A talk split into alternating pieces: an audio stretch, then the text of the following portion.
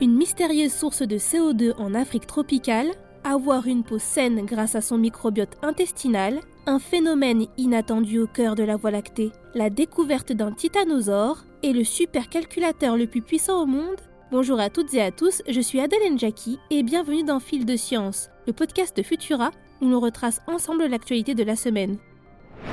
Direction le continent africain vers un mystère que les scientifiques ont du mal à élucider. Via des données satellitaires, des chercheurs auraient découvert il y a plusieurs années qu'une zone naturelle située entre l'Éthiopie et le Soudan émettrait des quantités astronomiques de dioxyde de carbone, des émissions de C O deux si élevées que cette région aurait pu occuper la deuxième place mondiale de grand émetteur juste avant la Chine. Eh bien figurez-vous qu'une récente étude viendrait aujourd'hui remettre en question ces résultats. Une toute nouvelle équipe de chercheurs aurait utilisé une méthode d'analyse différente de la première afin de comprendre les raisons pour lesquelles cette région très peu urbanisée rejette une telle quantité de C O deux, car cette zone géographique serait censée pouvoir absorber une importante quantité de gaz à effet de serre pendant la saison des pluies grâce aux nombreuses plantes qui s'y trouvent. Mais les scientifiques auraient remarqué que cet espace rejetait des quantités anormalement élevées de dioxyde de carbone lors de saisons sèches. Alors pour résoudre cette énigme, la nouvelle équipe aurait, en plus d'utiliser des données satellites, exploité des données recueillies par des capteurs placés à bord d'avions. Résultat, les chercheurs concluent que les terres en question peuvent être considérées comme neutres en termes d'émissions de C O deux, une conclusion rejetée par la première équipe à l'origine de la découverte. La provenance de ces émissions de gaz à effet de serre fait débat dans la communauté scientifique. Différentes hypothèses existent, comme celle des feux de végétation ou encore celle de grands courants provenant d'autres pays, entre autres. Mais à ce jour, le mystère reste entier. Le manque de stations météo dans cette zone géographique compliquerait également les recherches.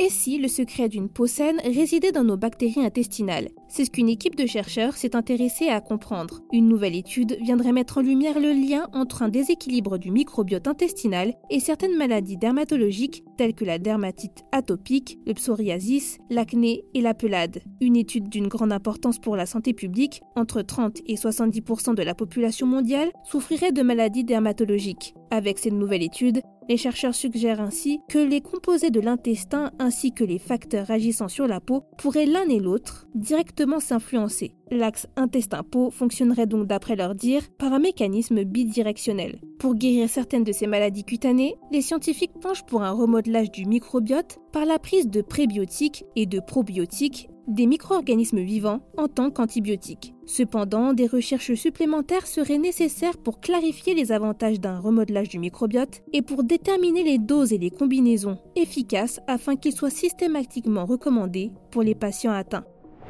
Énième découverte paléontologique dans le sud de la France. Le squelette quasi complet d'un titanosaure vient d'être dévoilé. La découverte aurait été tenue secrète pendant deux ans, le temps que les ossements soient mis en sécurité pour éviter que le site ne soit pillé. Le squelette aurait été trouvé par un jeune paléontologue amateur dans une zone de l'Hérault connue pour regorger de fossiles. Plus d'une vingtaine d'espèces y auraient déjà été découvertes à ce jour, toutes datant de la fin du Crétacé, soit il y a environ soixante-dix millions d'années. D'après les chercheurs, les ossements du titanosaure en question laissent à penser que l'impressionnante créature devait mesurer environ dix mètres de long pour quatre mètres de haut. Les paléontologues auraient retrouvé les ossements en position anatomique et non de façon dispersée comme c'est généralement le cas, ce qui indiquerait que l'animal aurait été enfui très rapidement après sa mort. L'objectif pour les chercheurs serait maintenant de déterminer de quelle espèce de titanosaure il s'agit.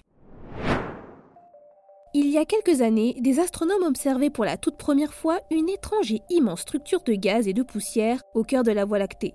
Baptisée la vague de Radcliffe, elle évoluerait en réalité dans notre voisinage galactique, environ à cinq cents années-lumière de notre système solaire, à son point le plus proche de nous. Eh bien figurez-vous que dernièrement, ces chercheurs racontent avoir observé les étoiles de cette vague en train de monter et de descendre au-dessus et au-dessous de notre Voie lactée, comme des supporters qui feraient la hola dans un stade. L'observation de ce phénomène aurait été rendue possible grâce à de nouvelles données renvoyées par le satellite Gaia. Les astronomes auraient ainsi pu en extraire les positions et les mouvements des amas d'étoiles en question. Si les chercheurs affirment que la gravité de la matière ordinaire suffit à elle seule à provoquer ces mouvements, plusieurs questions subsistent quant à la fréquence de ces vagues de hola et leur origine, car l'ondulation de cette structure pourrait indiquer que les galaxies pourraient être encore plus dynamiques que ne le pensaient les astronomes jusqu'ici.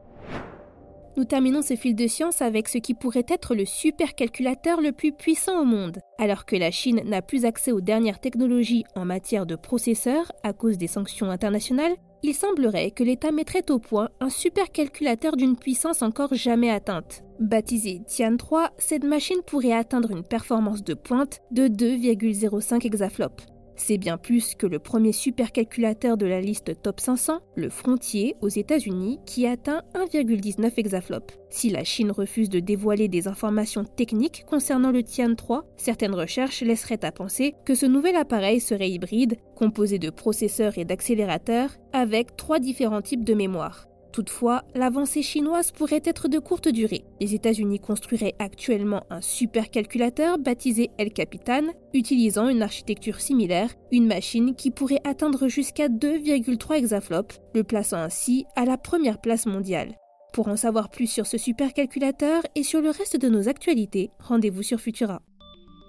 C'est tout pour cette semaine. Si vous nous écoutez sur les applications audio, pensez à vous abonner pour nous retrouver toutes les semaines et à nous laisser une note et un commentaire pour soutenir notre travail. Cette semaine, je vous invite à découvrir notre dernier épisode de Science ou Fiction, dans lequel Mélissa Le Pourreau décortique l'idée selon laquelle un animal pourrait pressentir la mort d'un être humain. Quant à moi, il ne me reste plus qu'à vous souhaiter un excellent week-end. À la prochaine!